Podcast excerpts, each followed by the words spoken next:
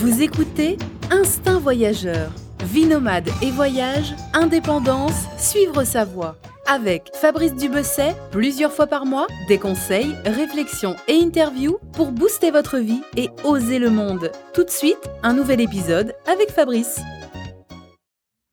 Alors, bonjour à tous. Alors aujourd'hui, euh, je suis avec Julien Vitry, qui est euh, rédacteur en chef du magazine Lonely Planet. Alors, bonjour Julien. Bonjour. Alors euh, voilà, aujourd'hui j'avais envie de, j'avais envie de, te poser quelques questions, notamment euh, eh bien, par rapport à ton métier, rédacteur en chef du magazine Lonely Planet. Alors, je pense qu'il y a beaucoup de lecteurs, voilà, euh, pour beaucoup de lecteurs, je pense c'est c'est sans doute un, du moins pour certains, un métier un peu qui fait rêver. Voilà, on pense sans doute que ouais, tu passes ton temps sur les routes, à voyager, etc. Alors la première question c'est, voilà, est-ce que tu voyages autant? Raconte-nous un peu ton quotidien. Eh bien, euh, oui, je, continue à, beaucoup voyager parce que c'est nécessaire de, continuer à, connaître le monde et à palper euh, ce qui, se- ce qui s'y passe hein, pour, se faire son, avis sur les choses et bien ressentir les choses. Euh, voilà, donc je, je continue à, me déplacer beaucoup en Europe euh, parce que j'ai quand même euh, pas mal de contraintes en tant que rédacteur en chef qui nécessitent que je sois à, Paris et que je suive mes dossiers. Néanmoins, euh, j'arrive à à me trouver des, des 3-4 jours. Je fais plus de grands voyages comme avant où je partais parfois 15 jours sur une destination. Euh, là maintenant je pars plutôt 3-4 jours euh, à- en, en Afrique du Nord ou, euh, ou en Europe. euh, quelques grands sujets en- en- aux États-Unis également. Euh, voilà, c'est surtout ça qui a changé. Ça me laisse moins le temps de faire des, de partir. Je peux pas partir très longtemps, mais je continue à partir souvent. D'accord. Alors, par exemple, tes derniers voyages, euh, concrètement, c'était où? Eh bien là, donc, euh, je reviens. La semaine dernière, j'étais aux Açores. Donc j'ai découvert les Açores, j'étais euh, que je ne connaissais pas. Donc cette petite cette petite archipel qui se trouve à 1500 km de, Lisbonne, en plein milieu de l'Atlantique, euh, euh, qui, finalement est assez peu connu. On, en connaît euh, l'anticyclone euh, et, euh, puis voilà. euh, Grosso, grosso modo, les gens ne savent pas trop à quoi ça ressemble. Euh, je suis allé dans l'île principale, Sao Miguel. Euh, voilà, en plein mois de janvier. Euh, C'était très calme, il n'y avait plus- pas grand chose à faire, mais, mais c'était, euh, c'était très sympa. Et puis, euh, et puis le mois dernier, j'étais en Val d'Aoste, euh, donc voilà, rien à voir, en plein, en plein milieu des Alpes, au pied du Mont Blanc, Euh, donc dans un univers de ski entre Italie et France. c'était voilà, ça c'était mes deux derniers déplacements. Et puis là, je, je pars, je pars dans 15 jours aux Pays-Bas, donc entre Haarlem et Delft. Mhm. Sur le long du littoral euh, donc euh, de- de- de- de- de- de- des Pays-Bas. Voilà, un, un endroit que je connais un petit peu, mais finalement, euh, voilà, des villes où Delft, j'y ai jamais mis, jamais mis les pieds, donc ça va être une découverte. Là, plus le, le versant artistique, culturel du voyage. Ah, Justement, là, je rebondis sur les Açores. J'étais, euh, j'étais il y a peu aux Canaries. C'est très différent comme, comme île? Oui, oui, oui. Alors j'ai fait euh, plusieurs reportages de Canaries depuis 2-3 ans, parce que c'est une destination qui est très, euh, qui est très demandée. Euh, je suis allé à Tenerife et à Fuerteventura. Et déjà, aux Canaries, les îles sont différentes. Et les Açores, ça n'a euh, rien à voir. C'est plus un climat, on entre un climat, euh, c'est plus un climat océanique, mais plus au nord. Donc, euh, Fuerte- enfin, je sais pas pour ceux qui connaissent euh, les, les Canaries, notamment les Fuerteventura, qui est une île très désertique. Euh, là, c'est une île, euh, les Açores, très verte, pas trop tropicale.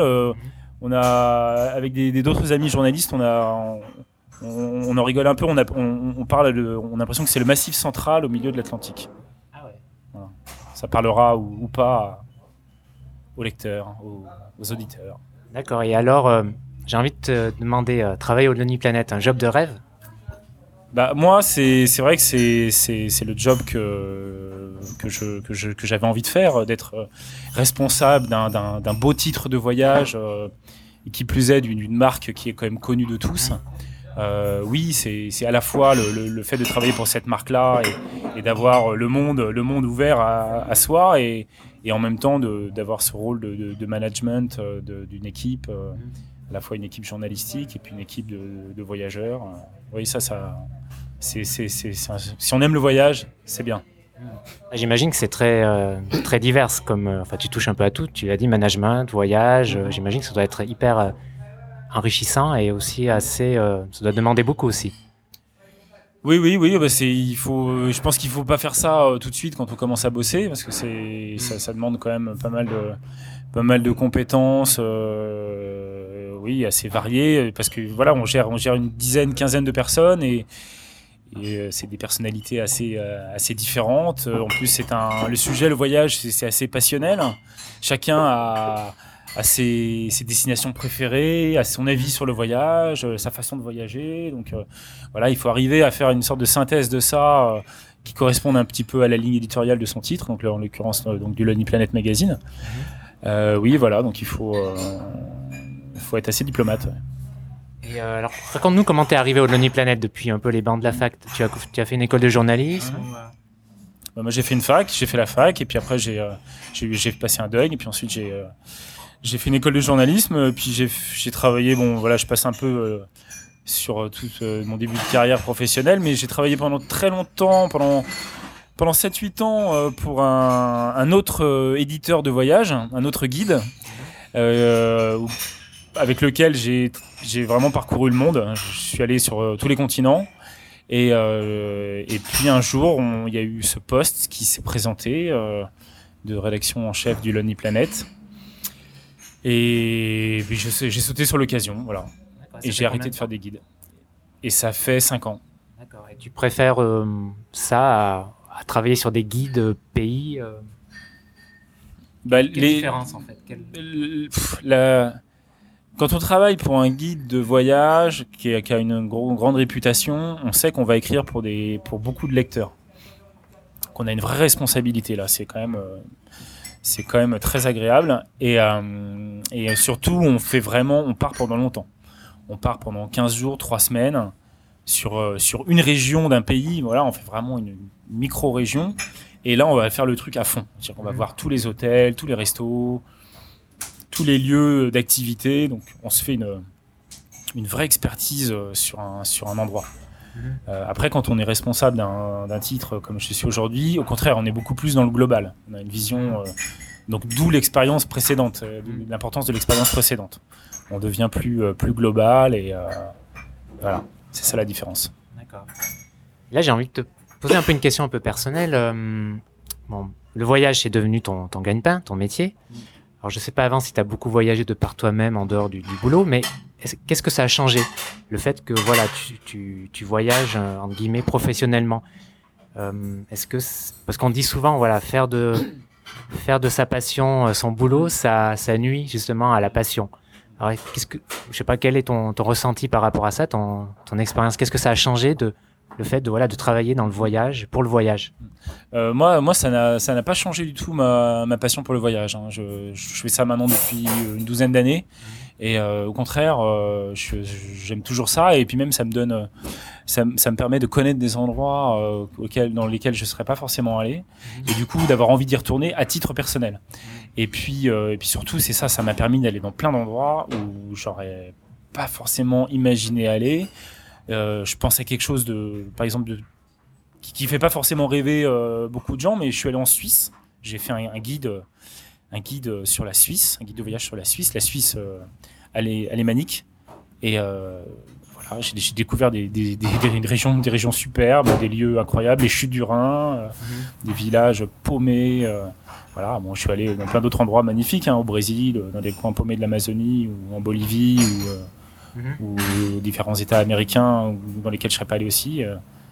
Mais voilà, ça permet. En fait, il faut. Je crois que quand on fait ça, quand on est journaliste, et qu'on aime le voyage, on est quand même avide de découvertes. Donc, euh, quand même, euh, le, champ est assez large pour qu'on s'ennuie pas. Et pendant tes congés, alors, tu fais des voyages personnels en général ouais? je continue à voyager. Bon, à vrai dire, je, bon, maintenant, je suis papa d'un petit garçon, donc je voyage un peu moins loin. Donc, c'est vrai que je prends plaisir à découvrir, euh, mais même en France, hein, il y a plein d'endroits qui sont sympas. Hein, c'est le voyage. Où commence le voyage en fait euh hmm. Donc être père, finalement, dans ton métier, ça a juste changé le fait que tu pars moins, moins loin en fait. Oui, c'est pratique. Euh, c'est pratique que, que, je fasse plus de, de, grosses missions pour des guides, parce que hmm. partir trois semaines, euh, c'est un peu, un peu délicat. Ouais. Ah, Et hmm, bon, on change un peu de sujet. Quel regard tu portes sur la presse, presse voyage, magazine, j'entends, parce que enfin personnellement, depuis des, des, années, je vois, on voit souvent des magazines voyage éclore euh, il dure souvent pas très longtemps. Euh, alors, je sais pas quelle est ton, ton, ton expérience par rapport à ça? Est-ce que bon, c'est un peu, j'imagine lié à l'influence d'Internet, des magazines voyage sur Internet, des, des webzines, des sites. Euh, voilà, quel est, euh, qu'est-ce que tu penses, enfin, comment tu vois l'évolution de la presse magazine voyage? Bien, c'est un, ouais, c'est une vaste question. Euh, à l'image de, de, la presse écrite aujourd'hui, c'est un secteur qui est quand même euh, difficile. Euh, les, chaque année, tous les grands, tous les grands titres de voyage perdent, perdent en moyenne 10% de, de lecteurs chaque année depuis plusieurs années. Euh, les recettes publicitaires, forcément, s'en font ressentir. Euh, la concurrence, elle change pas tellement parce que, comme tu dis, il y a des, nouveaux titres qui apparaissent, qui disparaissent, etc. Sur des segments qui sont pas forcément les mêmes. C'est pas une, presse où il y a beaucoup plus de magazines que, je sais pas, moi, dans le cinéma, les jeux vidéo ou, euh, la santé. Euh, mais ça reste, ça reste assez difficile quand même. Voilà. Heureusement, euh, donc le Planet reste une marque. Donc ça, ça permet d'avoir quand même. Euh, c'est une, une entité fait, forte. Ouais, ouais, c'est une entité forte. Ça permet d'avoir quand même des. On n'a pas besoin d'expliquer en long en large qui on est, quoi. Ouais, ouais. Mais c'est pas facile. Ouais, c'est pas facile. Non. Mais je crois comme tout, tout, tout, toute la presse en général. Hein.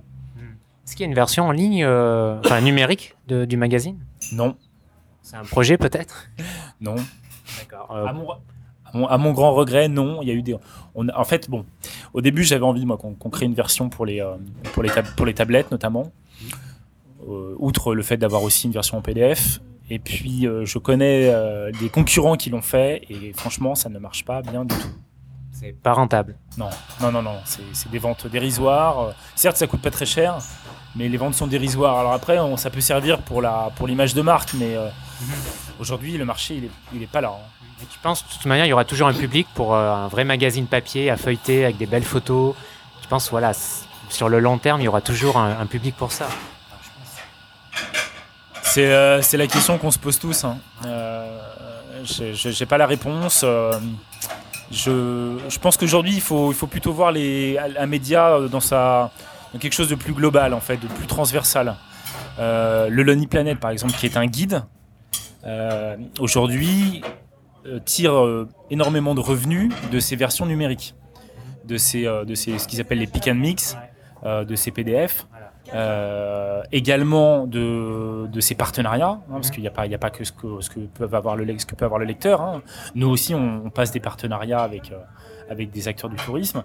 Euh, la présence sur le, le, le plurimédia, faire, faire, voilà, créer une marque qui soit un peu présente partout et, et convergente. c'est ça qui, c'est ça qui, c'est à mon avis, les médias de demain, c'est ça. Et évidemment, je pense que le, le papier aura aussi son importance mais pas que. D'ailleurs, d'ailleurs, je fais une petite parenthèse justement sur, sur les guides Lonely Planet. C'est en, en, effet super parce qu'en effet, on peut les acheter au format iPub et, euh, et, PDF. Et en effet, vous pouvez les acheter aussi euh, juste seulement quelques chapitres. Ouais. Donc ça, c'est, je trouve ça vraiment super pratique quand on part sur une région bien définie, etc. Puis d'ailleurs, ça, ça tient moins de place aussi, euh, moins de poids. Et d'ailleurs, à ma connaissance, vous êtes voilà c'est, vous le faites depuis un moment, le Lonely Planet, ce que fait pas d'ailleurs, ce que ne fait pas encore d'ailleurs votre grand concurrent, on va dire, ouais. étonnamment d'ailleurs. Et euh, ouais, je trouve que c'est vraiment, c'est vraiment un aspect très pratique, euh, une bonne chose. Et euh, alors, pour ceux justement qui connaissent pas le magazine Lonely Planet, qu'est-ce qu'on y trouve? Quelles sont les, principales rubriques quels sont les euh, un peu l'esprit du magazine? Alors le, Lonely Planet Magazine, c'est faut, faut bien se dire que c'est une émanation des guides. Donc notre euh, vocation première, c'est aussi d'être un, magazine pratique sur le voyage. Donc on retrouve, donc il y a des sujets avec des très belles photos. Donc il y a cette fonction du papier là qui est aussi de pouvoir mettre des très belles photos. Et puis euh, à la fin, il y a toujours un carnet pratique sur la destination avec euh, les, les, les, notre sélection de d'endroits où se loger, où se restaurer, où sortir, euh, des, des, informations pratiques sur sur comment y aller aussi. avec voilà, il y a, y a 4-5 sujets, grands reportages qui sont traités euh, tous les mois. Et puis euh, à côté de ça, il y a des actus du voyage, euh, il y, a, y, a y, a, un petit quiz, il y a des, des, des, différentes petites rubriques de chroniqueurs comme Sophie Jovillard, donc, qui travaille pour Échappée Belle. Sur France 5. voilà. Quel est le tirage moyen du... Alors, le tirage aujourd'hui il est de 60 000 exemplaires. D'accord. D'accord, c'est pas mal pour un magazine voyage, j'imagine. C'est oui, oui, c'est pas mal, mais euh, on est loin de, on est loin derrière, derrière Géo, hein, Ouais. qui est le leader aujourd'hui. Peut-être pas tout à fait le, je trouve, la même approche. Non, non, c'est vrai, Géo, c'est plus un magazine euh, euh, de aussi un peu de, gé- de géopolitique, de, de société, avec des sujets de société, quand même tournés autour du monde et du voyage, mais mais nous, on est vraiment pur voyage. Et alors, comment, comment tu travailles euh, Comment travailles-tu euh, Bon, je- on va pas raconter, enfin, tu vas pas raconter en détail ton quotidien, mais lorsque tu dois partir sur une destination, voilà, comment ça se passe La préparation, tu passes beaucoup de temps à préparer ton voyage, etc. Sur place, euh, voilà. Et après, co- comment ça se passe? Enfin, pour résumer, en gros. euh, Alors, moi, en tant que rédacteur en chef, euh, et je fais également des, des piges par ailleurs, si tu veux, on en reparlera après, mais pour, pour, un, pour un autre titre, j'ai la chance de partir là où j'ai envie d'aller. Donc, il y a des sujets qui me passionnent, des destinations qui me passionnent, et euh, je propose des sujets euh, là-dessus. Là, on parlait des Açores tout à l'heure, j'avais envie de découvrir les Açores. Euh, et ben voilà, j'ai pu y aller. c'est, donc ça demande, ça nécessite après c'est d'abord d'abord une envie et ensuite un peu de, de- de recherche, de lecture pour savoir ce qu'il y a à y faire, y voir, etc. Si ça vaut quand même vraiment le coup euh, de faire un, reportage là-dessus. Et puis ensuite, bah, c'est la, c'est la, la, la mise en place de la, la logistique euh, pour partir. quoi. Tu pars avec un photographe ou non? Tu fais les- aussi les photos euh? Quand, oui, oui, quand je fais un grand reportage qui va faire une dizaine de pages, je, je pars avec un photographe. Ouais. Ouais, je, je songe des fois à faire les photos, mais quand, quand on part euh, une semaine euh, tout seul, euh, c'est un peu, ça peut être un peu long par moment. Je l'ai beaucoup fait. C'est quand même plus sympa d'être accompagné, d'échanger sur Mm. place. Puis avec un, tra- un travail de photographe qui a un, un regard différent, c'est, c'est plus enrichissant. C'est des photographes réguliers qui travaillent avec le Noni. Oui, oui, oui, oui, c'est des photographes réguliers. ouais. D'accord. Alors une question un peu classique, quelle, quelle région tu préfères dans le monde? Enfin, pas forcément des pays en fait, mais des régions. Est-ce que tu as des, voilà, des coins où, que tu as aimé ou tu retournerais bien ou tu retournes peut-être euh, parfois? Bah, moi, je- j'aime beaucoup les, les pays euh, hispanophones. C'est un peu ma. c'est espagnol. aussi. Et euh, je veux que je te fasse le- l'interview en espagnol. sinon on va, on va en perdre quelques-uns. Ouais. là. Oui. Et, euh, et du coup, euh, je, je, je suis pas mal, je suis pas mal allé en, en Amérique du Sud. Je suis parti euh, au Pérou, en Bolivie, euh, au Brésil, euh, en Guyane. Enfin bon, bref, j'y suis allé quelques fois. Et, euh, et j'ai aussi beaucoup voyagé en Espagne. Et ça, l'Espagne, qui est un des, premiers pays touristiques du monde, c'est une grande variété de, lieux, de paysages, de régions. Et je commence à avoir parcouru beaucoup, beaucoup de, de pueblos espagnols. Et euh, je sais pas, euh, je saurais même pas te dire combien de fois je suis allé en Espagne. là. C'est- Ah. Ouais, c'est vrai que les paysages sont très divers. C'est ouais, nul besoin d'aller très loin en fait hein, pour, euh, pour déjà se dépayser aux portes, aux portes de la France. Alors, il- T'es déjà allé en Colombie? Et non, je suis pas allé en Colombie. Non, non. Mais le- la- l'un des voyages qui m'a le plus marqué, c'est la Bolivie. La Bolivie, c'est euh, Sud incroyable. Ouais. c'est Ouais, le sud d'Ipèze et le Salar de Uyuni, euh, c'est euh, c'est surréaliste. Et en plus, c'est pas, pas simplement que les paysages, c'est aussi que, comme tu es à 4000 mètres d'altitude, euh, t'es toi-même, tu es obligé de voyager différemment, de te comporter différemment. euh, tu dors de- souvent, tu dors dans des endroits où il y a, qui ne sont pas chauffés. euh, c'est ouais, une super expérience. hein. Ouais, je- retournerai. euh, si je pouvais retourner demain, ouais, j'irais. ouais. Ouais, moi, c'est euh, parmi les plus beaux paysages que j'ai vus, je pense, le sud d'Ipèze. En plus, ça se fait facilement en 4x4 par une agence locale. Ça coûte pas très cher. Je crois 100 euros les 3 jours dans mon souvenir. Enfin, quelque chose comme ça. Et c'est vraiment magnifique. Et si vous avez l'occasion d'y passer, euh, prenez, euh, enfin, euh, partez pour même 5 jours, 7 jours, parce que 3 jours, ça passe tellement vite que, voilà, j'ai regretté, moi, j'avais regretté de pas, pas avoir pris un tour pour 5 jours, 7 jours. C'est vraiment magnifique. Alors, j'ai vu, j'ai vu que tu étais membre de l'association EcoWay qui a pour but de promouvoir le tourisme responsable. Alors, est-ce que tu peux nous en parler un peu plus? Qu'est-ce que vous faites concrètement? Que fait cette association? Bah, en fait, l'association, j'en fais plus vraiment partie maintenant. Euh, elle a, elle s'est un petit peu, euh, elle s'est un petit peu arrêtée. euh, elle a été pas mal active là pendant quelques années. Euh, le but, mais en revanche, je suis toujours attaché à, à, ces, à, ces, à ces valeurs. Euh, le but, c'était de faire la promotion du, du tourisme, de l'écotourisme et du tourisme responsable. Et, euh, et, et, voilà, et je, le fais aujourd'hui encore à travers certains articles que je peux écrire. Donc, euh, prenez une certaine, une certaine éthique dans le voyage. on va dire euh, l'écologie euh, et le et le, et le tourisme et le commerce équitable rapporté au tourisme. Donc, c'est pas très compliqué. C'est savoir quand on met, quand on voyage, où va l'argent qu'on qu'on met. Est-ce qu'il va bien quand même dans les, entre les mains des locaux est-ce qu'il est qu permet de, de, de, faire vivre des, des gens sur place? C'est pas du c'est pas du tourisme c'est pas c'est pas du, du bénévolat hein, ça n'a rien à voir. C'est pas du tourisme humanitaire. C'est juste euh, faire en sorte que que, que l'argent du, du, tourisme va aux habitants et à des gens qui ont qui, qui en ont besoin quoi. Voilà mmh. comme quand on achète des produits euh, que 95% des, des recettes vont pas au, au supermarché quoi ouais, c'est une chose importante pour toi euh, ouais, voyager ouais. Et justement, il y a une question souvent qui, qui, vient par rapport à ce sujet, donc qui est un peu polémique.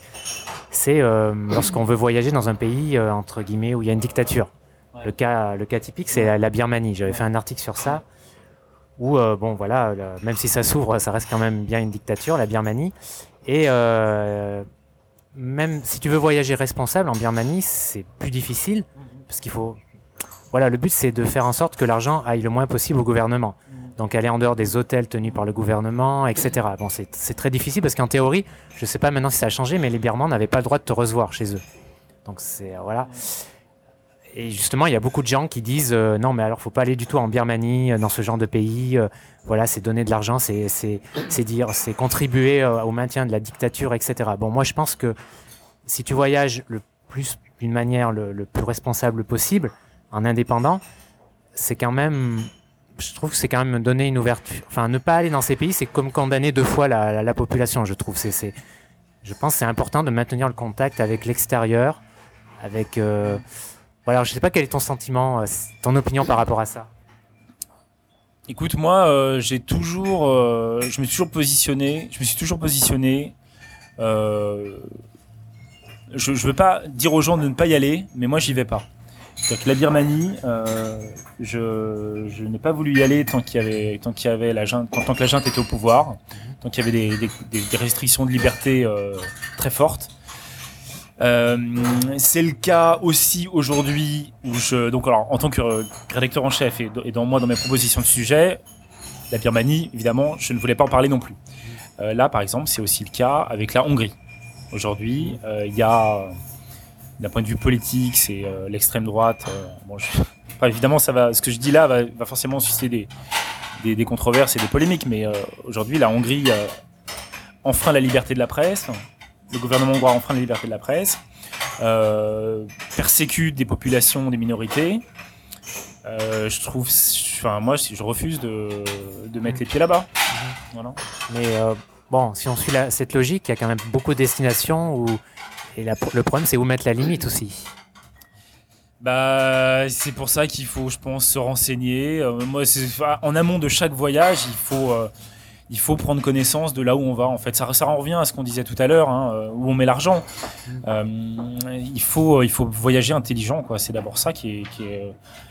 Moi, je suis pas un consommateur de voyage dans le sens où je vais dans une destination pour chercher quelque chose comme le soleil ou, juste du bien-être ou ça, j'essaie quand même que derrière, ça me, ça me rend un peu plus intelligent, quoi. Et, euh, et je, je, je pense qu'il faut se renseigner en amont, lire un peu, euh, euh, savoir où on va, quels sont. Enfin, je sais pas, ça, ça, me semble être du bon sens, quoi. Oui, de manière. Non, mais je pense en effet, oui, c'est important de, de s'interroger, d'avoir une réflexion avant, avant d'aller vers une destination. De ne pas réduire le voyage à un simple acte de consommation, euh, pour le coup, euh, ouais. banal. Très bien, ben, sur cette question un peu philosophique, on clôt un peu le, ce podcast. Euh, merci Julien d'avoir pris le temps de, de, répondre à ces questions. Là, on est dans un petit bar euh, de, de, Mont, de Montreuil, dans ce petit bar de Montreuil. Et puis, euh, je te souhaite bonne continuation euh, pour ton, pour, euh, bah, dans, dans la, pour ton activité, etc. Ton prochain voyage Eh ben, je pars aux Pays-Bas. Voilà, pas ah très oui, loin, pas très loin d'ici. Aux Pays-Bas, et puis ensuite, je ne sais plus. Je sais pas, je l'ai pas en tête. là. C'est génial, le champ des possibles est encore ouvert cette année. euh. Très bien, ben, merci Julien et à bientôt. Salut, merci à tous. Voilà pour euh, ce nouvel épisode euh, du podcast Instinct Voyageur. Merci d'être à l'écoute. Euh, voilà, nous on se retrouve eh bien, dans deux semaines, comme d'hab. En attendant, n'hésitez pas à commenter, partager cet épisode. Vous pouvez également, vous le savez, me laisser une question sur la boîte vocale sur le blog directement à l'adresse Instinct Voyageur slash podcast euh, au pluriel. Donc voilà, n'hésitez pas. Et puis quant à moi, eh bien, je vous souhaite une très bonne journée et puis euh, surtout, euh, gardez l'instinct voyageur. Ciao